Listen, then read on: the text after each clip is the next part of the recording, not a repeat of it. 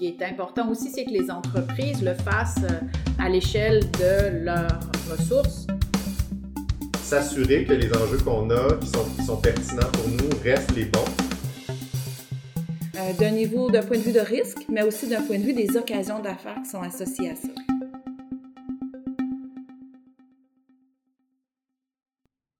Bonjour et bienvenue à notre première balado-diffusion du fil de nouvelles de la Bourse en direct de Montréal. Mon nom est Sophie Vanout, je suis directrice service aux sociétés de la Bourse. Le sujet de notre balado-diffusion aujourd'hui, un petit pas pour les ESG. J'ai avec moi aujourd'hui pour nous parler d'analyse de pertinence euh, Anne-Josée Lacaire, qui est professionnelle en développement durable euh, présidente et co-initiatrice de Québec Net Positif. Bonjour. Nous avons aussi Marie-Josée Prévic, experte conseil en ESG, euh, service FinCom. Bonjour. Et euh, finalement, nous avons Charles-David Mathieu Poulain, qui est conseiller corporatif environnement et développement durable pour TC Transcontinental. Bonjour Sophie. Bonjour et bienvenue tout le monde.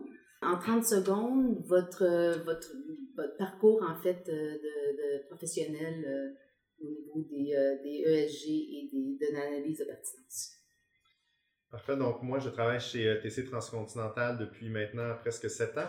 Euh, mon, euh, mon, mon, background pour utiliser dans les sites académiques est que j'ai euh, des études à McGill en environnement et sciences atmosphériques, suivi d'une maîtrise en génie environnemental. Donc, je suis donc un, un scientifique et un peu un nerd de, de, de tout ça. Euh, ce qui fait que pour moi, justement, d'avoir une démarche qui est très structurée, c'est quelque chose qui est super important parce que ça amène une rigueur scientifique que je trouve qui est important et qui, euh, qui aussi est quelque chose que j'essaie de mettre l'avant dans le monde du développement durable pour éviter des, des, des erreurs que beaucoup d'entreprises font au niveau de l'éco-blanchiment, ce qu'on entend souvent du greenwashing.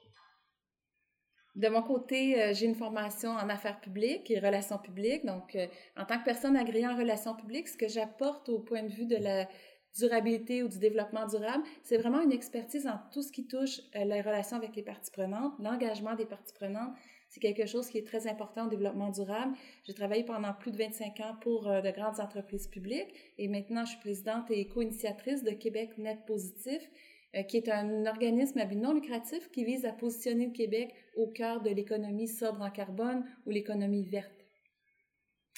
Et pour ma part, euh, je, j'ai un background, pour reprendre le terme de Charles David, en, en, finance. Je suis analyste financière. J'ai été analyste financière pour des courtiers en valeur mobilière.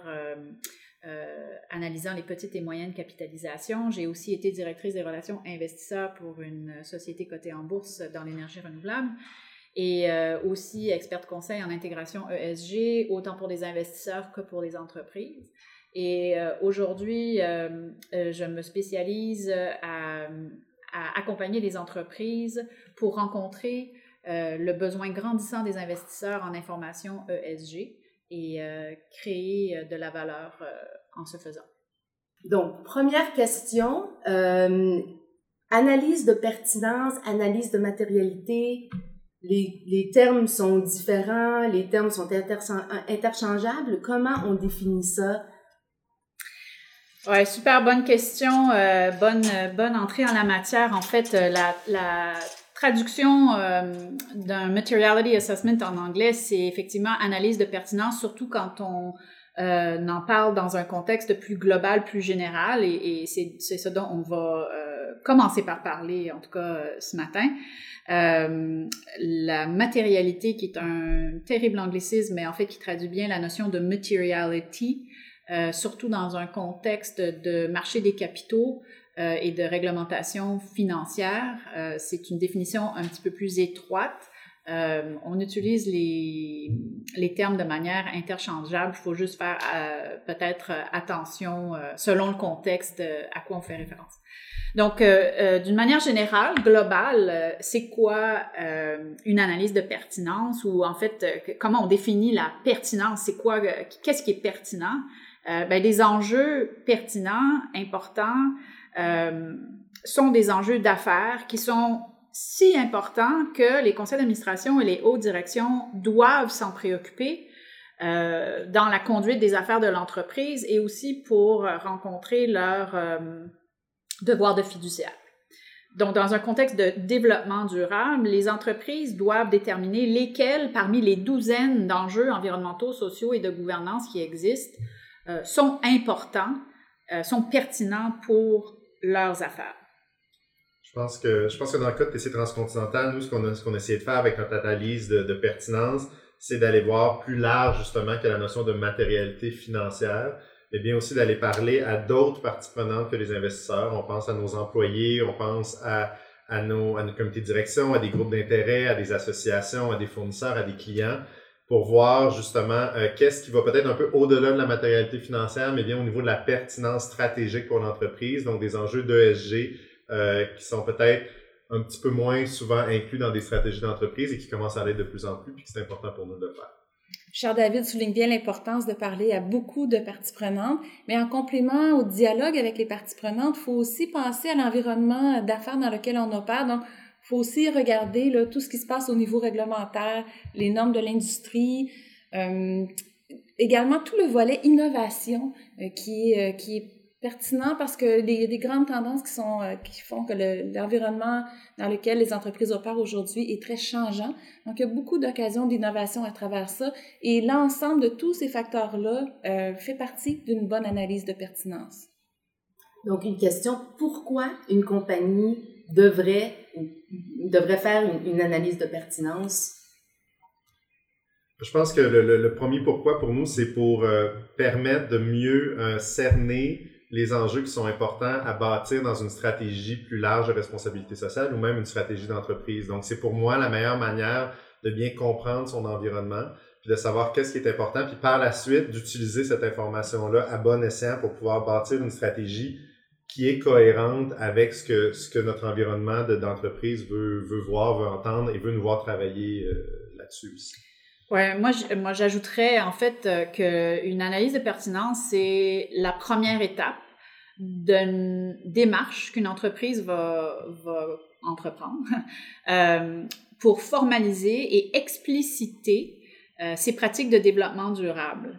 Euh, et éventuellement sa reddition de compte euh, en développement durable. Pourquoi? Ben, c'est parce que, comme on l'a dit tout à l'heure, il y a des douzaines d'enjeux ESG potentiels et pas tous les enjeux sont pertinents ou importants euh, pour les entreprises. C'est vraiment très spécifique à chaque secteur et même à chaque entreprise en particulier. Euh, et les entreprises n'ont pas des ressources illimitées. Elles doivent se concentrer sur euh, les enjeux qui euh, vont influencer ou qui leur capacité à faire affaire à court, moyen et long terme, euh, à être rentable, à être prospère euh, et à éventuellement contribuer à la, à la, société aussi. Et pour ça, donc, il faut déterminer, ben, c'est lesquels les enjeux qui sont les plus importants pour l'entreprise. Effectivement, puis ces enjeux-là, environnementaux, sociaux, de gouvernance, ils sont analysés par des firmes externes à l'organisation. Euh, les investisseurs recherchent des informations, les employés recherchent des informations quand ils vont s'adjoindre à, à, une entreprise. Donc, c'est important que l'entreprise elle-même se positionne comme étant la source d'information la plus crédible par rapport à ces enjeux-là, puis qu'elle-même, dans ses processus internes, elle soit vraiment consciente de tous les enjeux environnementaux, sociaux de gouvernance qui vont affecter ses opérations, puis que ce soit intégré, pas seulement dans une façon de les mesurer, mais dans une façon aussi de les gérer, euh, d'un niveau, d'un point de vue de risque, mais aussi d'un point de vue des occasions d'affaires qui sont associées à ça. Oui, c'est un, un, super bon point. En fait, c'est pourquoi on parle d'analyse de pertinence, c'est parce qu'on parle de plus en plus de développement durable. Et le, le corollaire pour les investisseurs, ben, c'est l'investissement responsable. Et pourquoi on en parle de plus en plus? Ben, c'est parce que les parties prenantes, que ce soit les employés, les clients, les gouvernements, la société, euh, en général et les investisseurs et aussi les créanciers, etc., il y a, plusieurs parties prenantes, euh, regardent ces enjeux-là de plus en plus et de manière de plus en plus détaillée. Et donc, ce faisant, ont besoin, recherchent, demandent une information beaucoup plus précise la part des entreprises. Qu'est-ce que vous faites à partir de, euh, à, à, propos de ces enjeux-là? Donc, ça, ça, vaut autant pour les employés dans un contexte de plein emploi, euh, l'attraction et la rétention des employés devient un enjeu pertinent, c'est le cas de le dire, pour, pour de nombreuses entreprises, ben, il faut qu'elles soient capables d'expliquer euh, comment elles gèrent euh, cet enjeu-là. Si on regarde spécifiquement euh, du côté des investisseurs, les investisseurs regardent de plus en plus les enjeux ESG et les, les intègrent dans leur processus d'analyse et de décision. Pourquoi? Parce qu'ils ont compris que euh, ces enjeux-là sont matériels, donc ont un impact financier potentiel euh, assez significatif, donc sur le profil de risque et sur la création de valeur ou la valeur d'entreprise euh, des, des, sociétés. Combien de temps ça prend pour faire une analyse de pertinence? Ben, c'est certain que nous, chez TC Transcontinental, on, vient d'en compléter une dans la dernière année. On est une, une grande entreprise. Euh, nous, ce qu'on a décidé de faire, c'est de le faire de peut-être à, très grande échelle, qui ce, qui est, ce qui est le cas pour, pour la grosseur de notre entreprise. Donc, nous, on a commencé tout ça, je dirais, à peu près au mois d'avril 2018, où là, on a commencé à faire la, la, planification de bâtir à qui on devrait parler, de quelle manière. Euh, on a présenté ça ensuite à notre conseil d'administration, au, sous, euh, au comité de gouvernance conseil d'administration, qui maintenant a la, la, surveillance de tous les enjeux de, de ESG pour l'entreprise. Euh, nous, on l'a fait à ce moment-là. Par la suite, on a fait des entrevues euh, on a fait des sondages, on a fait des trucs comme ça. Ça a pris environ, je dirais, l'été, donc deux, trois mois, euh, pour par la suite euh, colliger l'information, monter la, la, matrice de matérialité ou la matrice de pertinence. et par la suite, un peu comme le disait Marie-Josée, partir dans les prochaines étapes et bâtir une stratégie des indicateurs. Donc, je dirais qu'en tout, ça nous a pris quelques mois.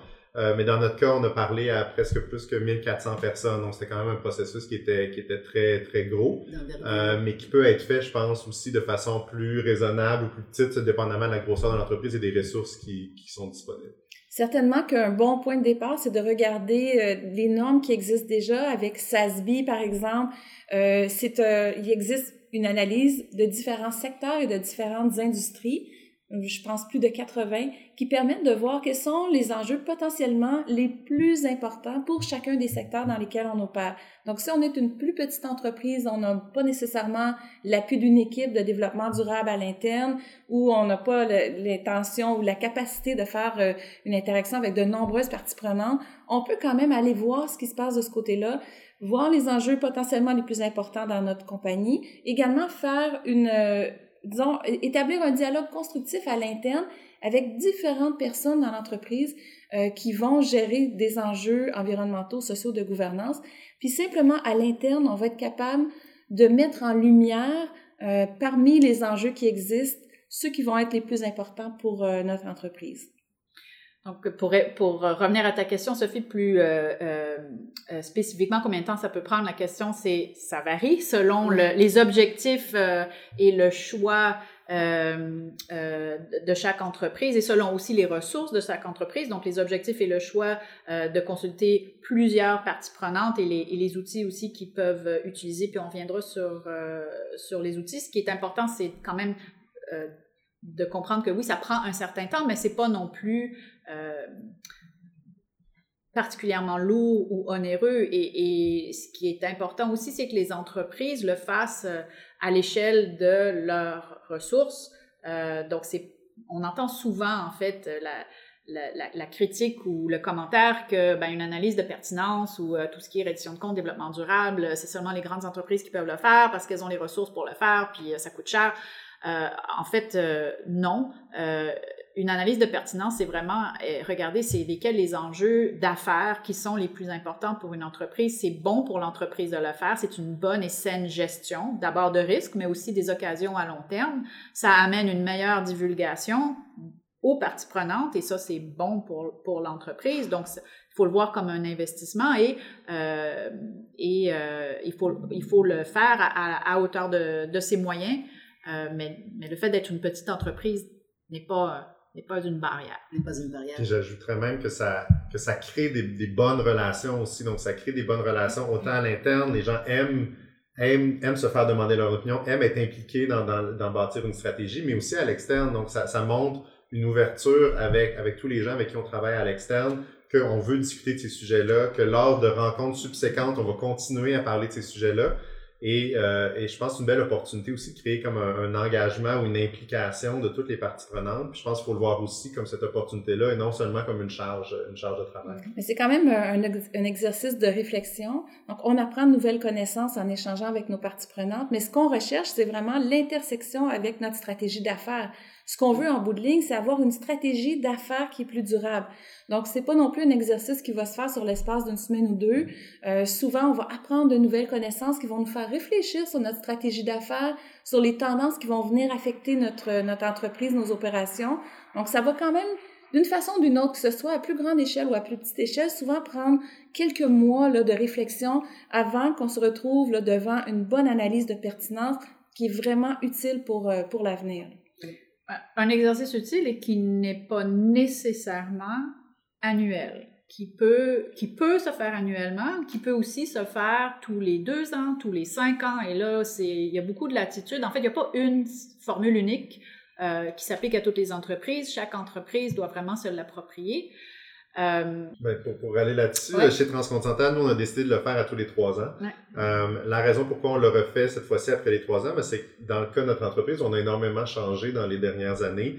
Donc, Transcontinental, qui était le plus gros imprimeur au Canada, est toujours le plus gros imprimeur au Canada, mais maintenant, on se développe aussi dans tout ce qui est l'emballage souple. Donc, on est un des leaders maintenant en Amérique du Nord. Donc, évidemment, ce que ça a fait, c'est que certains enjeux qui n'étaient pas nécessairement sur notre radar il y a trois, quatre ans, quand on était un imprimeur, maintenant le deviennent. Euh, mais donc, je pense que c'est important aussi, un peu, un peu comme tu nous disais, Anne-Josée aussi, euh, tout ce qui se passe à l'extérieur change, mais tout ce qui se passe à l'intérieur de l'entreprise et la stratégie d'entreprise change aussi. Donc, le faire d'une façon régulière, donc je pense que annuellement, c'est, c'est beaucoup, mais de le faire d'une façon assez régulière pour s'assurer que les enjeux qu'on a, qui sont, qui sont pertinents pour nous, restent les bons. Je pense que c'est important de le faire, puis ça, ça re, bâti un peu la, la, relation aussi qu'il y a avec les parties prenantes. Absolument. C'est clair qu'il y a cinq ans, personne parlait de changement climatique, personne parlait de diversité, puis personne parlait de cybersécurité. Alors euh, aujourd'hui, c'est sur les lèvres euh, de pas mal tout le monde, y compris les investisseurs. Donc euh, absolument, les, les, enjeux qui sont pertinents pour une entreprise évoluent dans le temps. Donc une flexibilité est de mise. ce qui m'amène à dire qui dans l'entreprise, dans de qui ça, ça, ça, ça c'est qui qui est responsable en fait de, tout ça? Est-ce que c'est les relations avec les investisseurs? Est-ce que c'est une, secrétaire corporative? Dans vos entreprises, qui s'en occupe?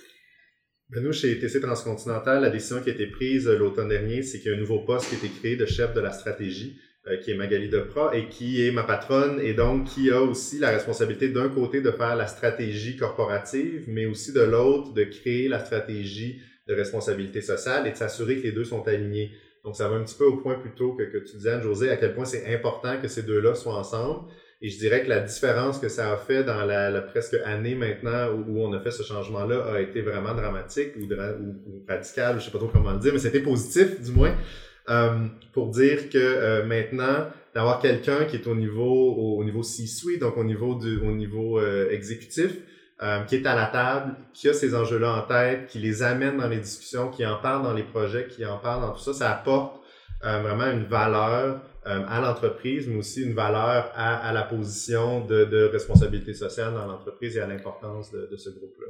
Charles David est en train de décrire ce qu'on appelle un exemple de meilleure pratique, euh, ce qui est super intéressant, super beau à voir.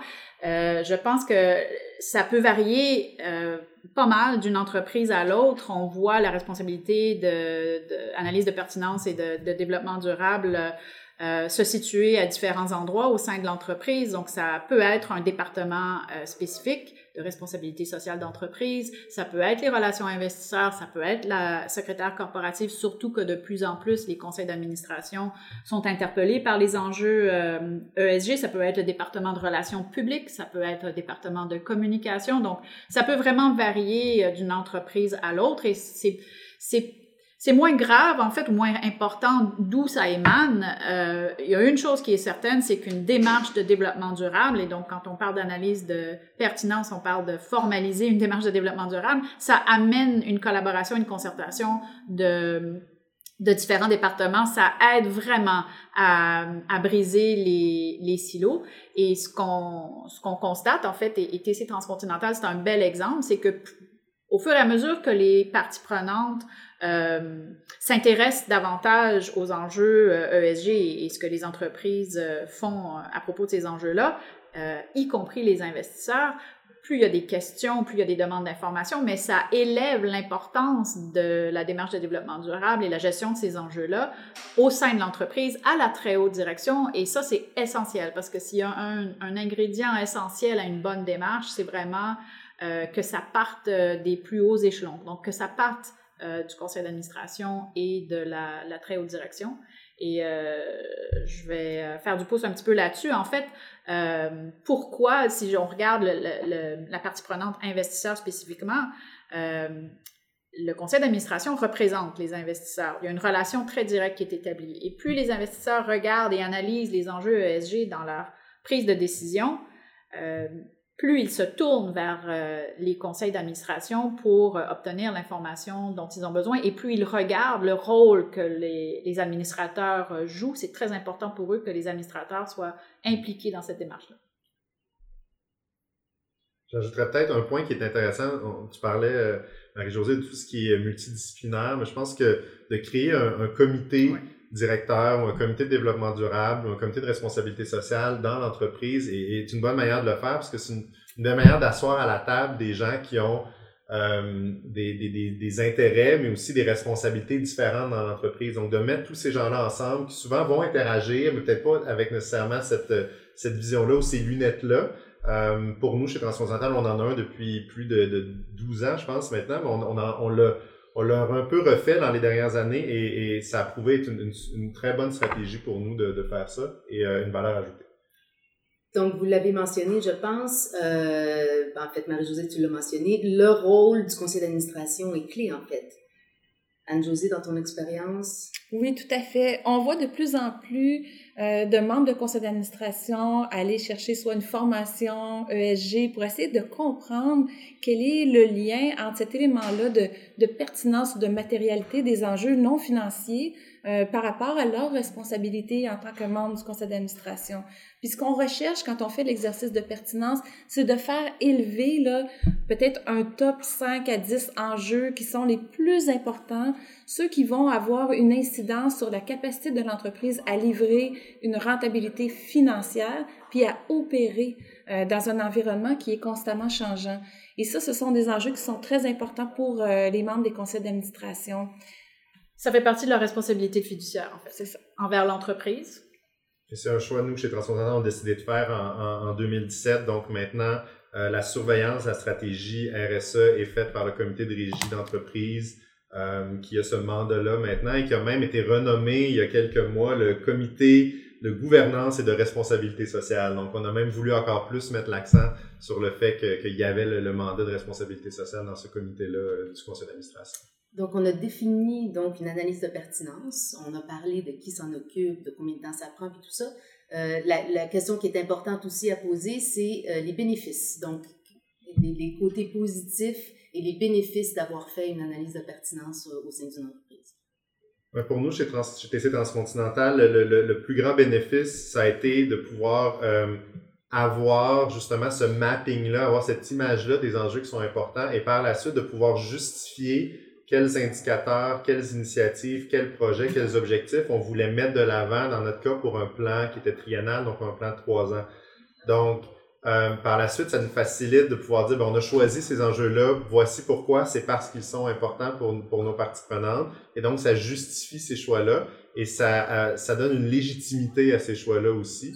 Euh, je pense que c'est la raison pourquoi on euh, on le fait de notre côté. Tout à fait. Les résultats d'analyse de pertinence permettent une bonne allocation des ressources. Il y a toujours, euh, on dirait, des, des, dizaines et des dizaines d'enjeux qui semblent intéressants en développement durable où on pourrait mettre des ressources, mais ce qui est important, c'est d'avoir un focus.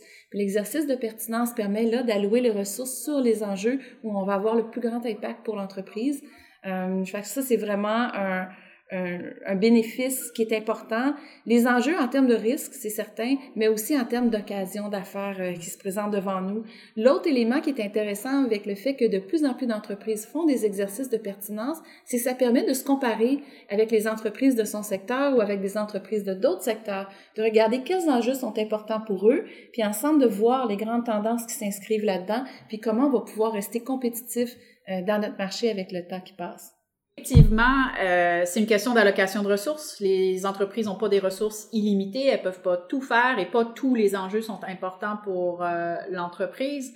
Euh, et, et, de faire une analyse de pertinence, euh, comme on a dit, c'est la première étape euh, dans un processus de, formalisation des pratiques de développement durable. Ça permet aussi de non seulement concentrer les ressources sur les enjeux qui sont à gérer, mais les messages clés aussi par rapport aux actions que l'entreprise peut mener et la communication qu'elle peut faire à ces différentes parties prenantes. Donc, ça peut être les employés, ça peut être les clients, ça peut être les créditeurs, mais ça peut aussi être euh, les investisseurs. Les investisseurs regardent ces enjeux-là de plus en plus dans leur euh, processus d'analyse. Ils ont besoin de plus et d'informations et d'une meilleure information. Euh, pourquoi? Pour pouvoir en tenir compte quand ils font l'analyse d'un profil de risque de l'entreprise ou de ses perspectives à, long terme, leur modélisation financière et les multiples ou les taux d'escompte qu'ils vont appliquer. Ça vient influencer tous ces paramètres-là et ultimement, ça vient influencer la valeur marchande de l'entreprise. Alors, quel conseil donneriez-vous, vous pouvez donner à une compagnie qui aimerait commencer une analyse de pertinence? D'abord, le premier conseil, c'est commencer. Euh, je dirais aussi que c'est pas une question d'être parfait ou de chercher la perfection, c'est une question de transparence. Et euh, je me permets un dernier petit point. Ce qui est nouveau, c'est pas les enjeux. Les enjeux d'affaires qui sont importants pour une entreprise euh, existent depuis un certain temps. Une entreprise qui est en affaires depuis un certain temps, qui réussit bien, les gère à tout, à tout le moins de manière euh, intuitive. Ce qui est nouveau, c'est le focus euh, des différentes parties prenantes, y compris des investisseurs, sur ces enjeux-là et la manière qu'ils sont gérés et sur les besoins informationnels de ces parties prenantes-là. Euh, et donc, d'où la nécessité d'être plus explicite pour les entreprises.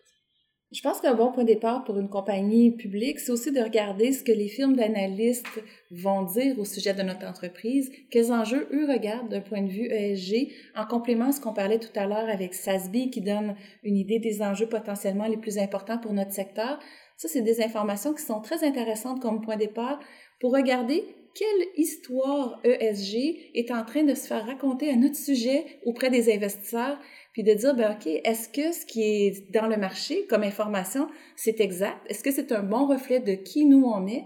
Puis ensuite, nous, de penser à faire notre propre analyse de pertinence, puis d'arriver à positionner vraiment notre organisation comme étant la source d'information la plus crédible par rapport à ce que sont les enjeux ESG les plus pertinents pour nous et comment on les gère à l'interne mon côté, je dirais de l'approcher avec, avec optimisme, donc de le voir comme, euh, comme une opportunité, une opportunité de créer de la valeur pour l'entreprise, mais aussi une opportunité de créer des relations avec les gens avec qui on travaille et non uniquement de le voir comme une obligation ou de le voir comme un risque. Euh, je pense que quand on l'approche de cette manière-là, premièrement, le processus est beaucoup plus agréable euh, et aussi va peut-être paraître un, petit peu moins lourd dans, dans le processus. Super fantastique. Merci beaucoup de vous être joint à moi ce matin pour nous parler euh, d'analyse de, pertinence. Merci de nous avoir invités.